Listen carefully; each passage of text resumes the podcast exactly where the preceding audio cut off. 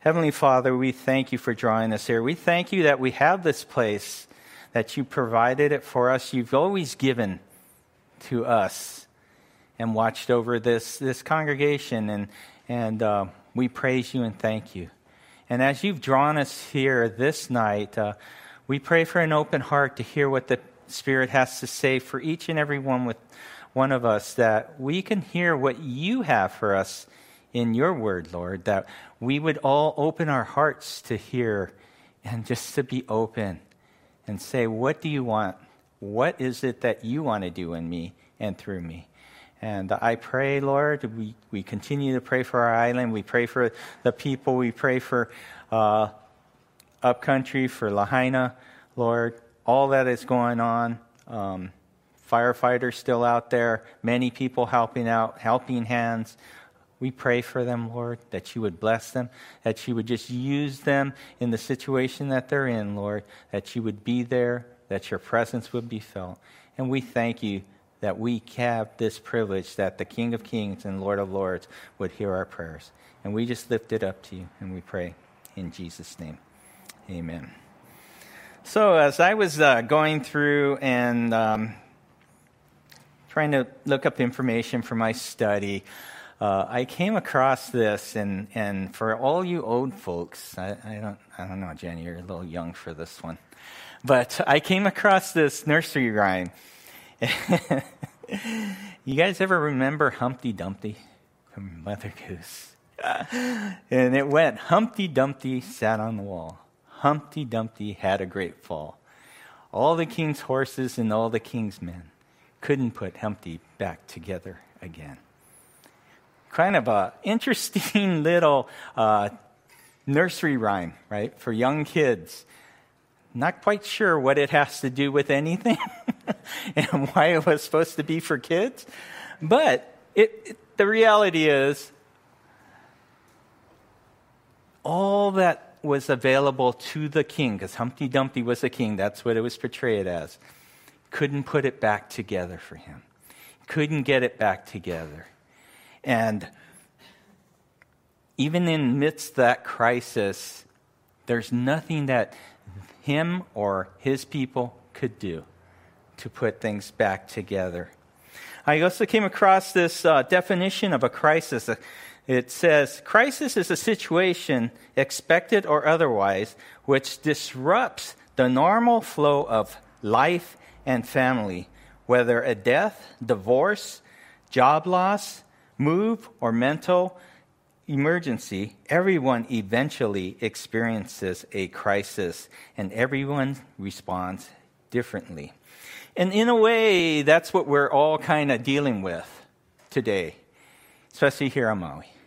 A crisis of some sort, a crisis of, of the things that have gone on. But even before that, as I was studying for this, I can tell you in my life, um, just things that were going on. And I don't know if I call them a crisis, but they challenged me. How do I put this back together again? On Humpty Dumpty. And trying to get things together. And as we go through these, we often experience these trials and we experience that these pressures that come in our lives and they come in different forms and we are challenged in the way we respond. It, and we are challenged in the way we think and how we perceive we're supposed to respond.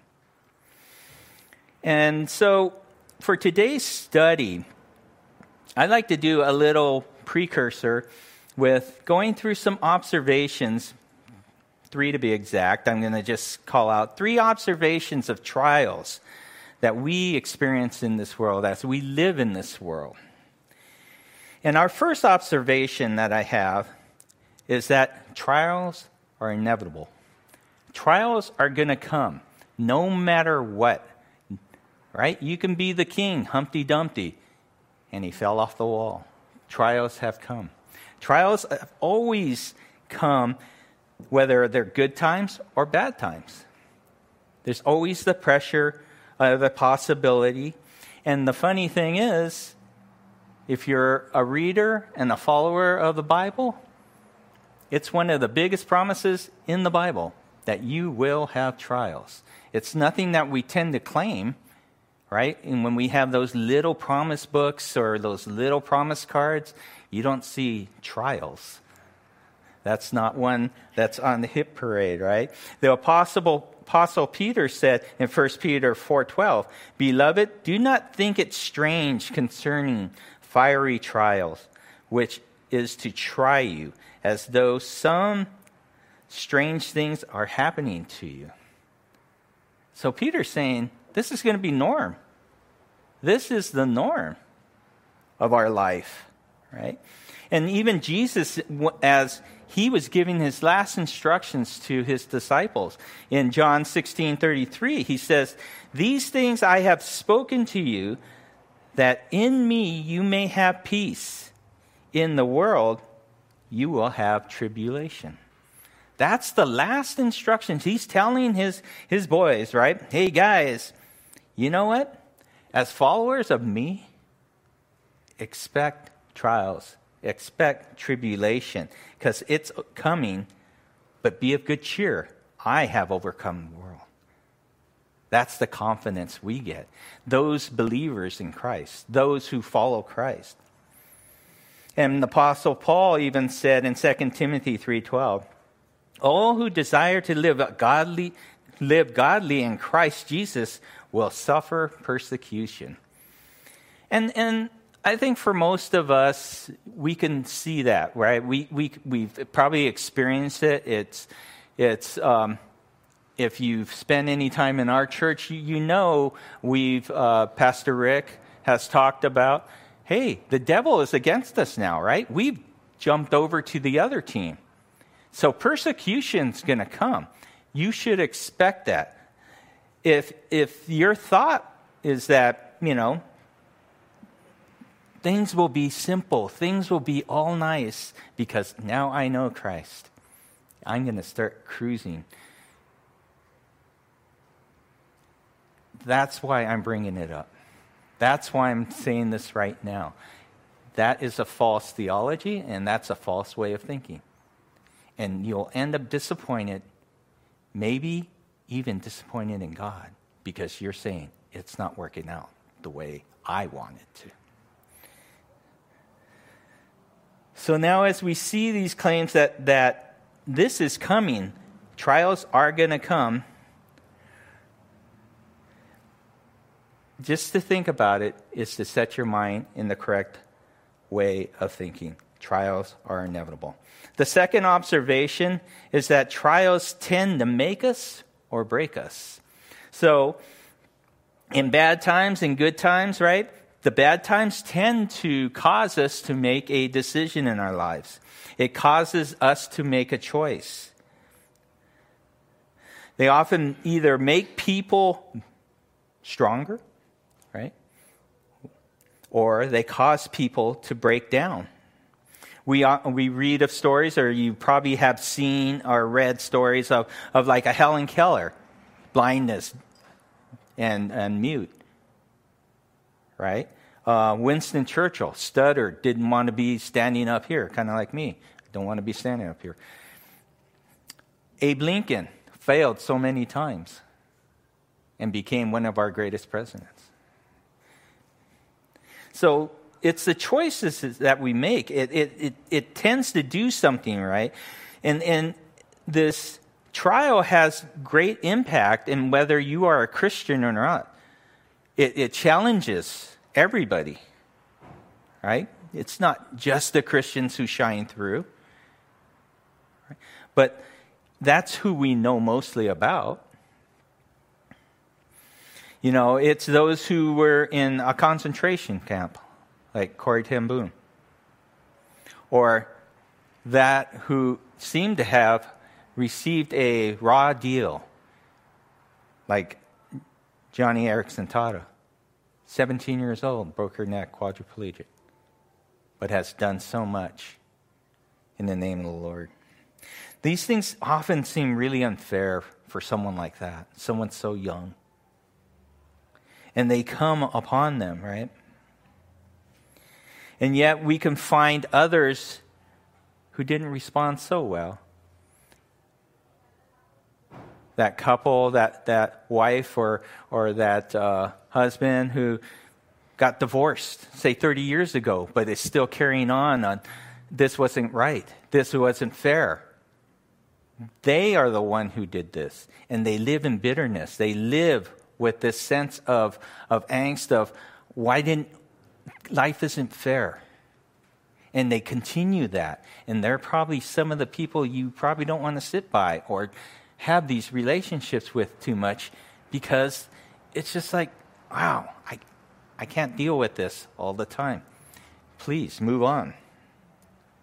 But trials are inevitable right that's the first thing we learn so second we see that trials will either make you or break you and it's often, you know, we get these depictions, especially in the Chinese culture. They, they have uh, kind of the yin and yang, those type of depictions that, that are there.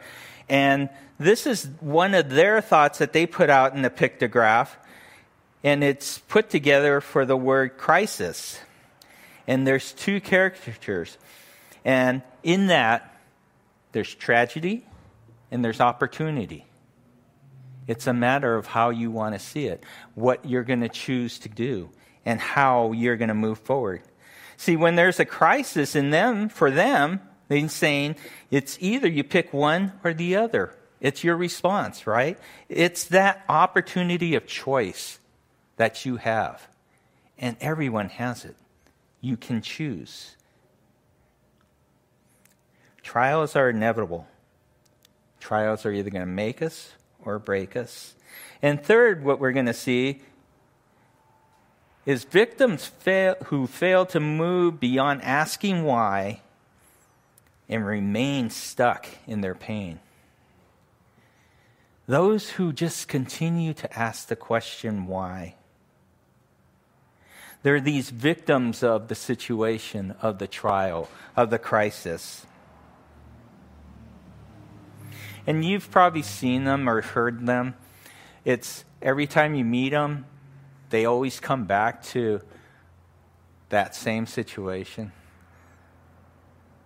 You know, something happened to them. This was unfair. My boss did this. It wasn't fair. So and so got the job because they're, they're, they get favorites. And then a year later, you run into them oh, yeah, I'm still at the same job. It's still not fair. So and so is moving up the ladder. I'm still bitter. I'm still this victim of the situation. And in, in some cases, it might even be true. It might even be right, right? It might be they got the short end of the stick. But they're sticking to this whole victim mentality, right? And they never get beyond why.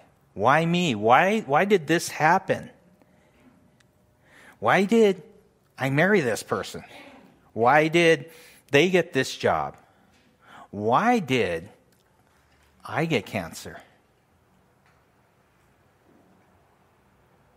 Why did that guy get in that car while he was drunk and pulled left to center and took out my child? There are many things that are happening that we sit there and, and they say, and you can sit there and say, why? Why this? Why that? Why this? And intellectually, we all have to, to deal with that why to begin with. We all have to emotionally deal with why. But the question I have for you too, today is, or tonight, is when are you going to move beyond the why? When are you going to move to the point where you start, instead of asking why, why this, why that, start asking what? What are you trying to work in my life, Lord? What is, I get that this happened to you, but what is it that you are trying to do? Where are you trying to grow me? What can I learn from this? How can I be more like Jesus Christ through this situation, through what I see and what I do and what I go through? How can I be a light? How can I be salt to this world? Because it's through those times of trials that we get to shine the brightest, that we get the opportunity to look very different than the way the world does.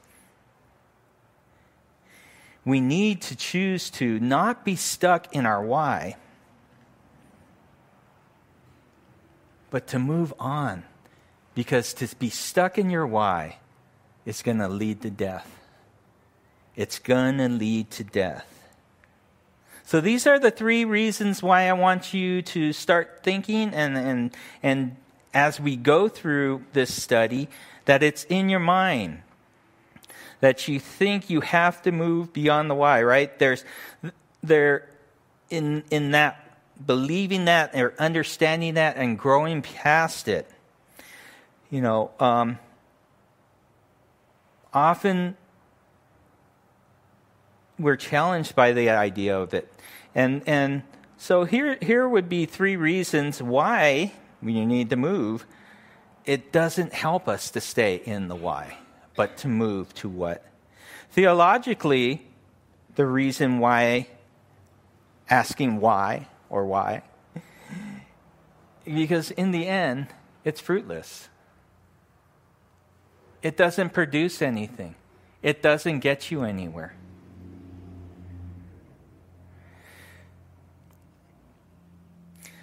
There are some things that happen in this side of heaven that we may never understand, that is part of a greater plan of our God. And we often want to know. And, and I think we're very much of, of this community now of this instant gratification. I need to know, so you need to tell me. And what we're really doing is challenging God to say, God, you need to show me. You need to show me this. You need to tell me this. And God, creator of heaven and earth, creator of all things, we are challenging him and telling him, What do you need to do for me, for my satisfaction? Emotionally, what we find is some people asking that why, why, why is because they carry around this guilt that is unfounded, right? That it was my fault. And we've all heard of, of that survivor guilt. We've all had those people who are angry and it, they never resolve that anger, right? They never get beyond because, I, I don't know, maybe because they just like to be angry and they think that produces something for them, but it just wells up in them and it eats at them. And, it, and again, as the first one, it doesn't produce anything. They have this question of where there really is no answer. And they keep rehearsing that over and over and over again. And I can tell you, I, have done that. I, I've done that whole thing of, of walking down that road, of hey, if this would happen, or if this would have been the way it would have, it would have turned out better. It would have turned out better because I would have got what I wanted. But we go back to who is in charge? Is it God or is it you?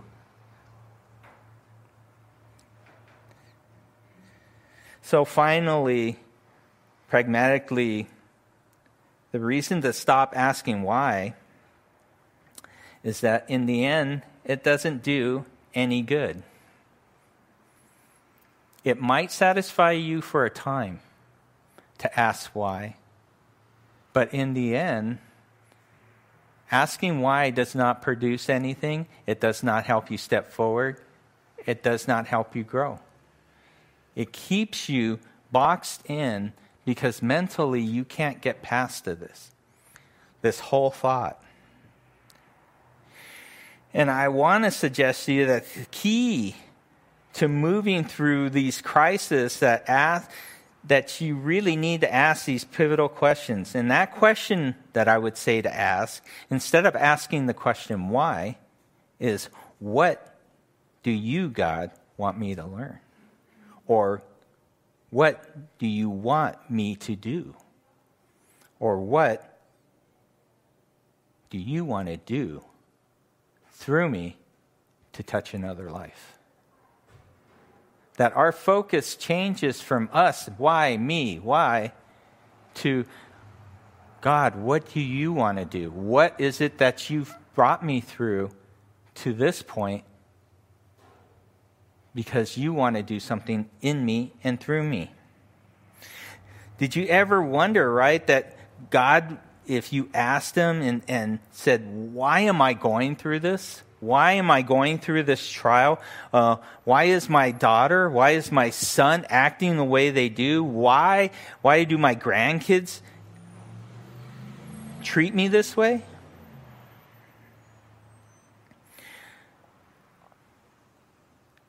Instead of the why question, can we come to the point of saying, Dear God, what is it that you want me to learn through this? Dear God, why is my child like this that I can grow and help them grow? Dear God, why is my spouse, my wife, my husband like this? This is so hard. That we come to Him believing that He is able, believing that He is God believing that He wants to draw something out of us to grow us. That once we get past our emotional grieving and move past the pain of why, that we start asking the question of what? What is it that you want, God? God, what is it that you would like me to say? What is it that you want to grow within me to use to touch another life? What is the purpose of this crisis that's in my life that I can support another person?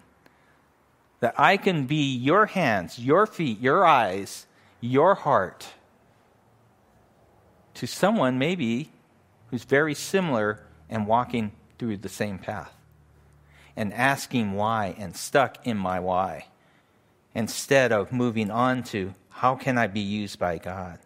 How can I fulfill your purpose, God? What is it that you want me to do? Came across this, this quote that said, Though why will often elude us, what next gives us something concrete to work with. What next? What do you want? Instead of the why of unknown, the why of, I don't really have control over that answer. And I, I believe God the Father is, isn't up there saying, oh, shoot, I missed that.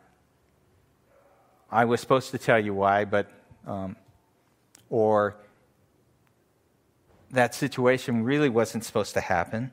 I believe the God of this world because of what we know and what He's told us, that there aren't any surprises in in his economy, in who He is and what He knows, in His all knowing, all present, always there. Right? That God's word tells us that He knows everything, that He's all wise, that He loves us, that He wants the best for us. And that means that He wants to bring about the best possible ends for the most possible people by the best possible means for the longest possible time. So if there was a, a gentler, kinder, easier way, a more righteous way to do something in me and through me, that God, you would want to do it and you would change this circumstance to be something different.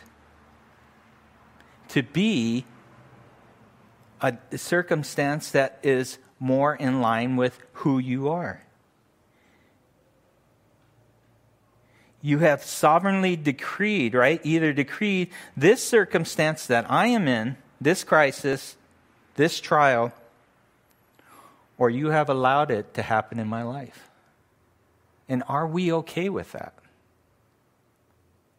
Are we to the point in our understanding of who God is?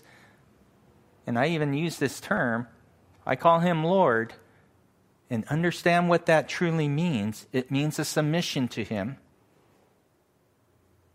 That when we call him Lord, that what he has placed us on, the path that we are walking on as we follow him and do what we, he's called us to do the best of our ability, we got to believe we are on the best path. That the God of this universe has designed it before the beginning of time, before you were born. And this is the path you're supposed to be on. And that you grow in that understanding.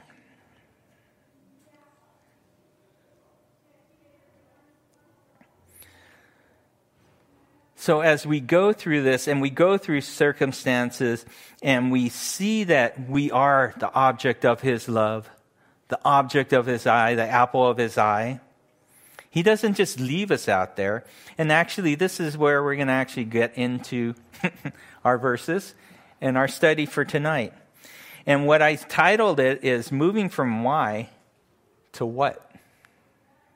And we're going to be in James chapter 1 and we're going to just cover the first four chapters. So, James chapter 1.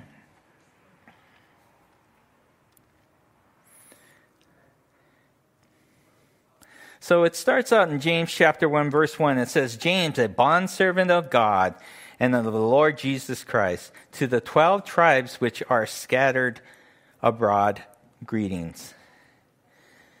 So there is this group of people who are in crisis. They are what James describes here as the 12 tribes, right? So when the church was first started, it was mainly made up of Jews, of Jewish people, of Jewish descent. And they were very, right, ritualistically, they were in their tribes, and that's what they were known by. But in, as, as we go on in, in time, these tribes or these Christians were dispersed. And the writer of this, he says his name is James, and James is actually the half brother of Jesus. And if we go back through some of the Gospels and Acts, it will describe and it will talk about James. And, actually, after the resurrection of Christ, he went and visited James.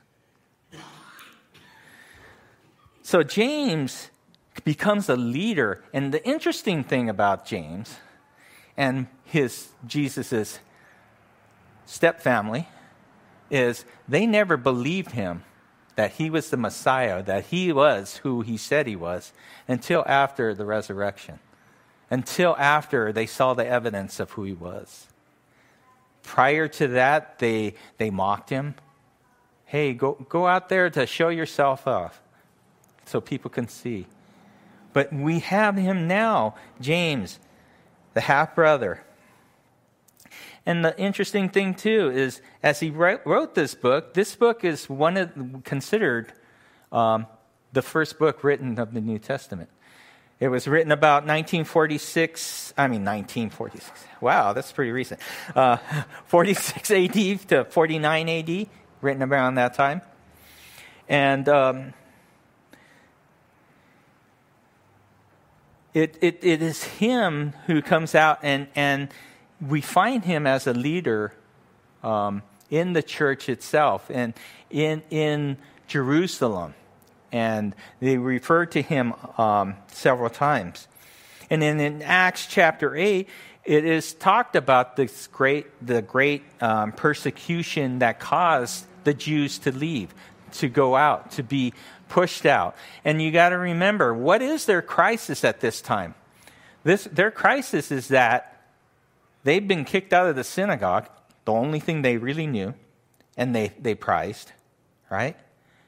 They've been kicked out of their family because their family has disowned them because any Jewish family would not have a non believing um, son or daughter or relative. And they're losing their jobs. They're kicked out of their house. They have no place. And there's persecution coming, right? The Pauls of the world coming after them. And so you have that. You have the Roman government coming after them. And so they have dispersed and they have gone out. And as you, you see this, I just give you this background that you understand as much as we think things are, are out of control today, think about how it was for them. Everything they knew is gone. Very much like Lahaina. Everything they had is gone. Their association, people are dying, it's gone, right? And they come and and the leader we have is um, James, and he writes them this this letter. And and it's interesting what this letter has to say to them, right? Again, they're in struggling. They have no finances. They're, they're, being persecuted.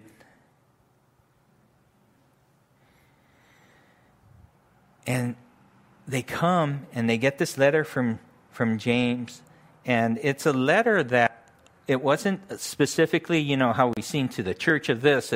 This was to everybody, so it was a general letter to try to encourage them in their situation. And it goes on and says in verse 2, it says, My brethren, count it all joy when you fall or encounter or meet various into various trials, knowing that the testing of your faith produces patience. But let patience have its perfect work, that you may be perfect and complete, lacking nothing. I like the way the NLT has put this. It says, Dear brothers and sisters, when trouble of, troubles of any kind come your way, consider it an opportunity for great joy. For you know that when your faith is tested, your endurance has a chance to grow. So let it grow, for when your endurance is fully developed, you will be perfect and complete, needing nothing. And I just like the way the wording here is. is it, it has touched me of, of saying, okay, I'm going through something. This is an opportunity for me to consider what great joy that I can see through it, that God can receive from it.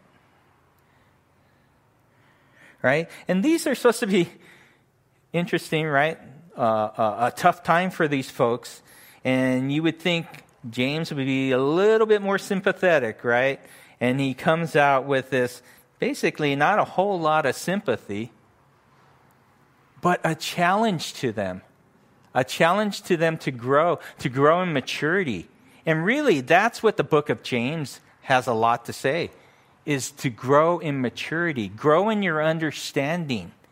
Grow because in that growth, you will then see how big, how loving, how important you are to this God that you follow to Jesus that you call Messiah and that you've chosen to have this way of life.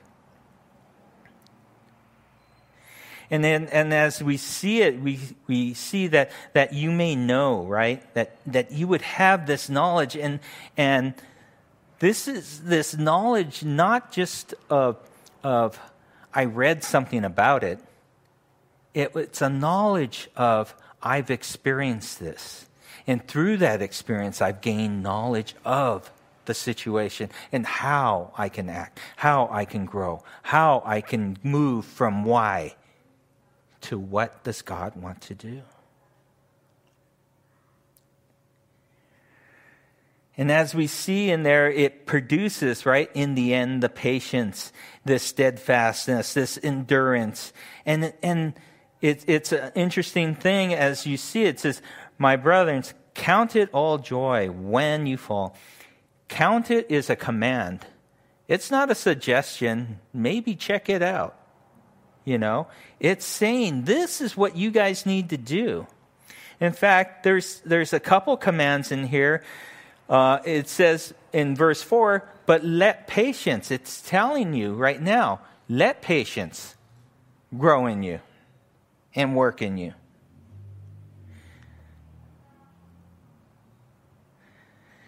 We see these commands, and, and James is trying to encourage them in the way to grow in maturity of who they are in following Christ. So as we look through, we're going to look through verses 2, 3, and 4 mainly, and um, there's going to be three key questions that these survivors, these spiritual conquerors, really need to ask. And the same thing for us to move us from why to what? To quit staying in that why, why me, why this, to what is it that you want to do. And I put it in this form of a question because I don't want you guys to just listen to this and go, okay, that's a neat little thing and it's breaking down. But in the situation that you are in today, because we all go through trials, we all go through something in our lives, is to ask these questions and apply them to that situation, to make it practical, to make it real. So, where am I? Sorry.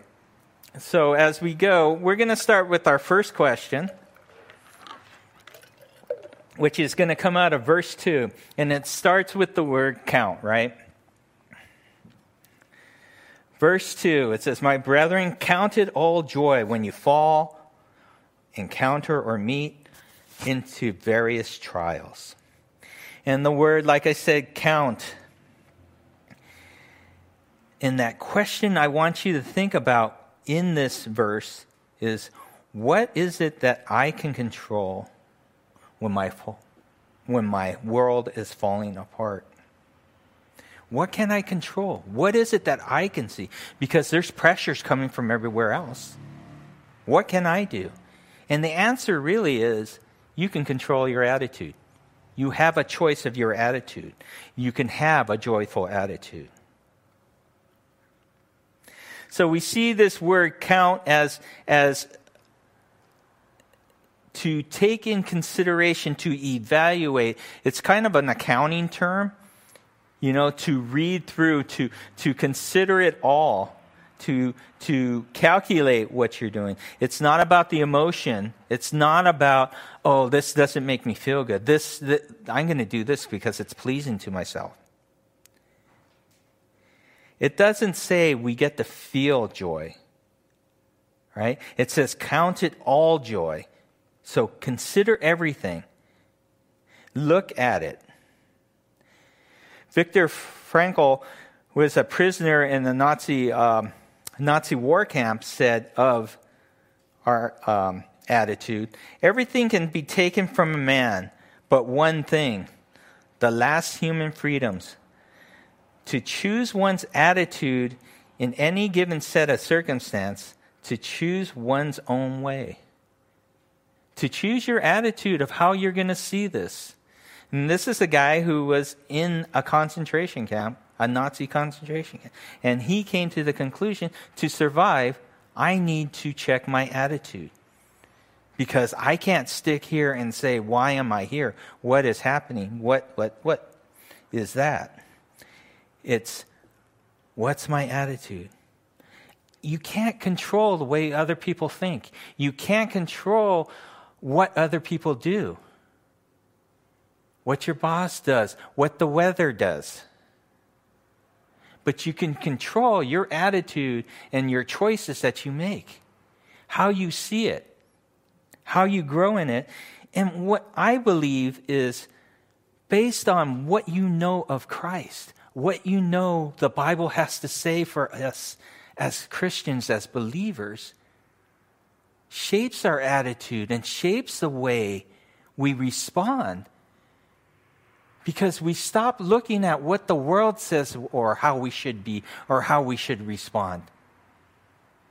And we consider what the Bible is telling us. And the Bible in this part is telling us Count it all joy. Count it as a great opportunity to know joy. And it's not the joy of the world, it's the joy of your relationship with God. It's that relational joy that you get when you do what is pleasing to Him. And you grow in that. It's that spiritual maturity, right? All other things I have no control over. My attitude, I have 100% control. Warren Wiersbe says outlook determines outcome, and attitude determines action. How we're going to act, how we're going to respond, is going to be a lot from our attitude. You have a choice. You can choose to be the victim in the circumstance, or you can choose to believe that you are the child of the Most High God. That He has a plan for you, and I'm on the best path. And the, the verse goes on to say, Count it all joy when. And I think that's uh, one of those ones that, as a promise, you guys should underline. Because what it is telling us, it's not will tribulations or trials happen. It's promising you it will happen. It's just when. Okay? And and I just do that kind of jokingly, but it is true, it's coming. And we have to be aware of that. Right? The believer who expects his his Christian life to be easy, you know, uh, you promised me a, a, a rose garden it, it, it's going to be a shock for them as they grow in the Lord. But I think that's maturity that you grow through. And that's what trials bring to us. In John 16 33, it says, These things I have spoken to you, that in me you may have peace. In the world you will have tribulation, but be of good cheer, I have overcome the world. Acts 14 22, strengthen the soul of the disciples, exhorting them to continue in the faith and saying, We must, through many tribulations, enter the kingdom of God. In 1 Peter 4, 4.12, it says, Beloved, do not think it strange concerning the fiery trials which you will, which is to try you, as though something strange is happening to you and last one, 2 Timothy 3:12 it says, "Yes, and all who desire to live godly in Christ Jesus will suffer persecution. But evil men and impostors will grow worse and worse, deceiving and being deceived." We will have tribulation. We will have trials. It's promised to us when they're coming. And we all have had it. Because God, through James, is talking to the scattered people, not the sheltered people. We are not sheltered. He wants us to grow. He, he wants us to experience not just one trial, but various trials. Trials that have encompassed us. Trials that, that come from directions that we might not expect, that we are not in control of. But again, we go back to what are we in control of? Our attitude. So, what James is saying that number one, you have to ask, what can I control when this world is falling apart? My attitude. Count it all joy. And you can see that in, in Job, in David, in Asaph, all these guys that were near to God, even though they asked why, right? Why is this happening? Why? What's the deal with Saul? What's Job? You know, wiped out everything. It wasn't just, oh, this is great. He came, and even Asaph, I think that's one of the great, great Psalms that you can read, he's just like, why is this happening? Where, why does the, the, the, the, um, the, the what? the wicked, I can't even think, why does the wicked prosper? But then he comes back to, but God.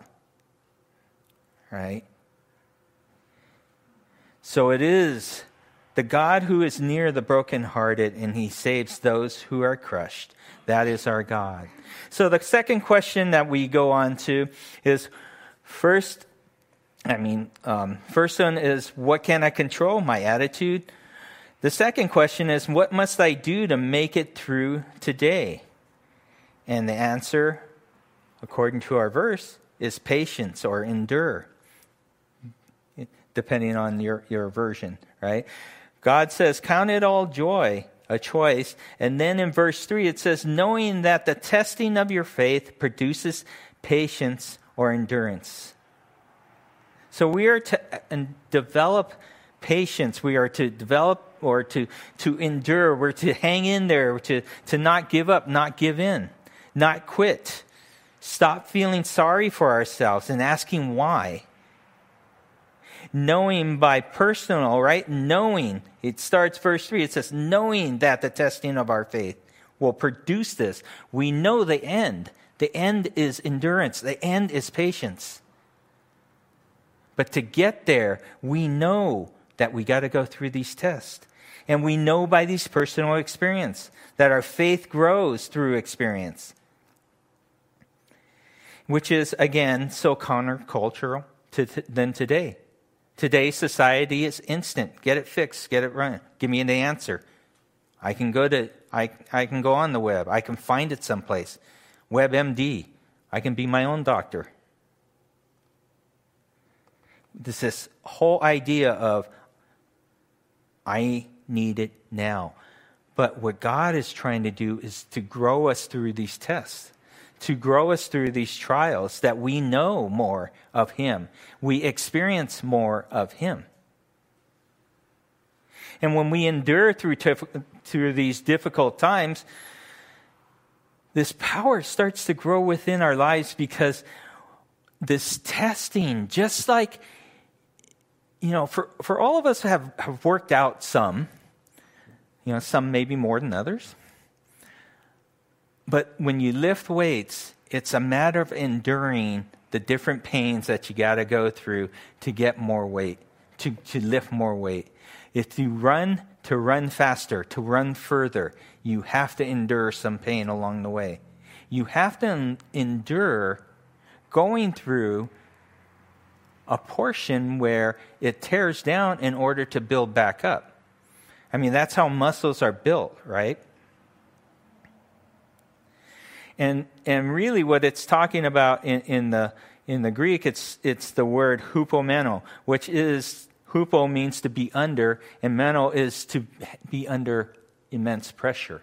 So it's through immense pressure that we develop, that we grow. You know, I read this that, you know, Steph Curry, for him, what we consider probably one of the best basketball players today, I'm not going to say of all time, but today, right? They talk about him training. He trains six hours every day.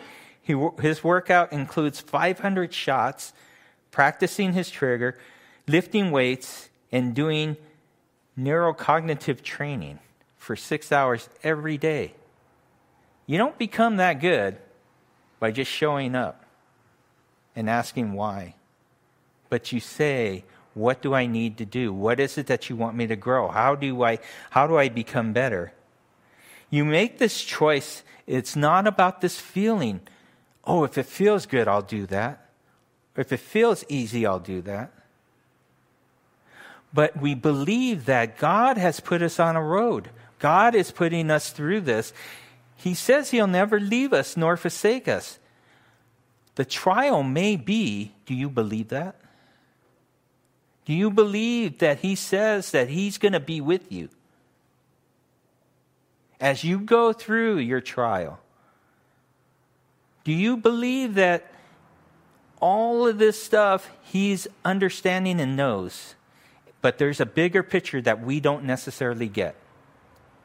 And that I'm going to believe by faith that He wants to do a better and greater thing than I can see, than I can feel. And so we endure, we grow in patience. And our third question I want you guys to, to consider is what hope do I have for tomorrow? And the answer that we have for this third question is God will take the worst and use it for my best, which is verse 4. It says, But let patience have its perfect work, that you may be perfect and complete, lacking nothing. Our hope, and when I use that term hope, biblical hope is an assurance that something is going to take place, that God said it and it's going to happen. Our hope is not a blind hope of maybe. Our hope is that's going to happen.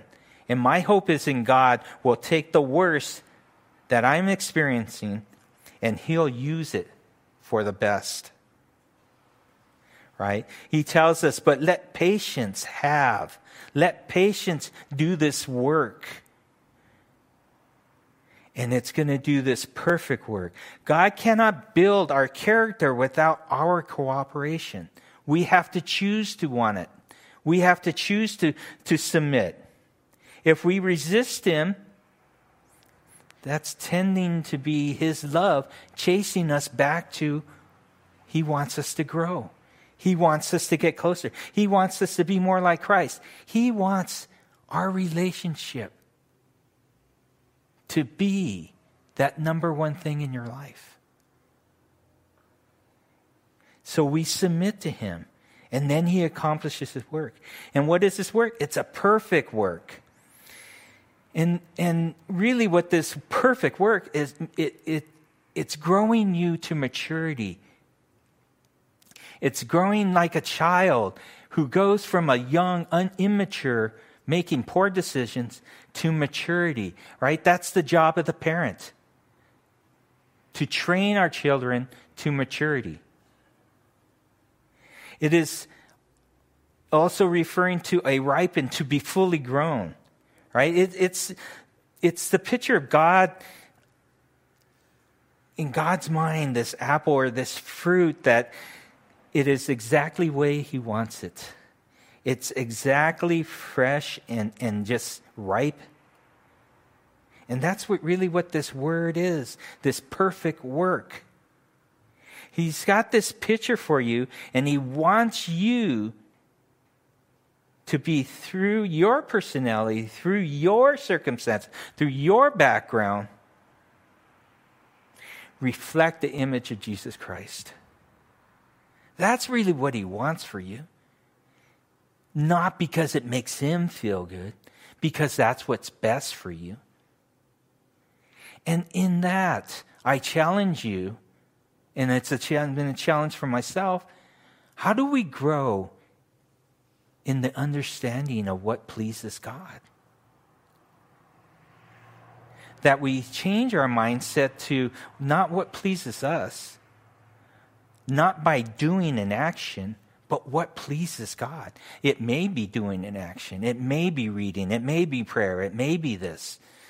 But what pleases God is this relationship He wants with us, what He wants us to be, to be more like God. I mean, to be more like Christ, right? That the good work will be complete, lacking nothing. God is not into doing halfway jobs. He wants you to be this perfect and complete, a finished product that is mature. That is the goal. Because he's willing to take that piece of spiritual coal, compress it, that pressure, that hupomeno, under pressure,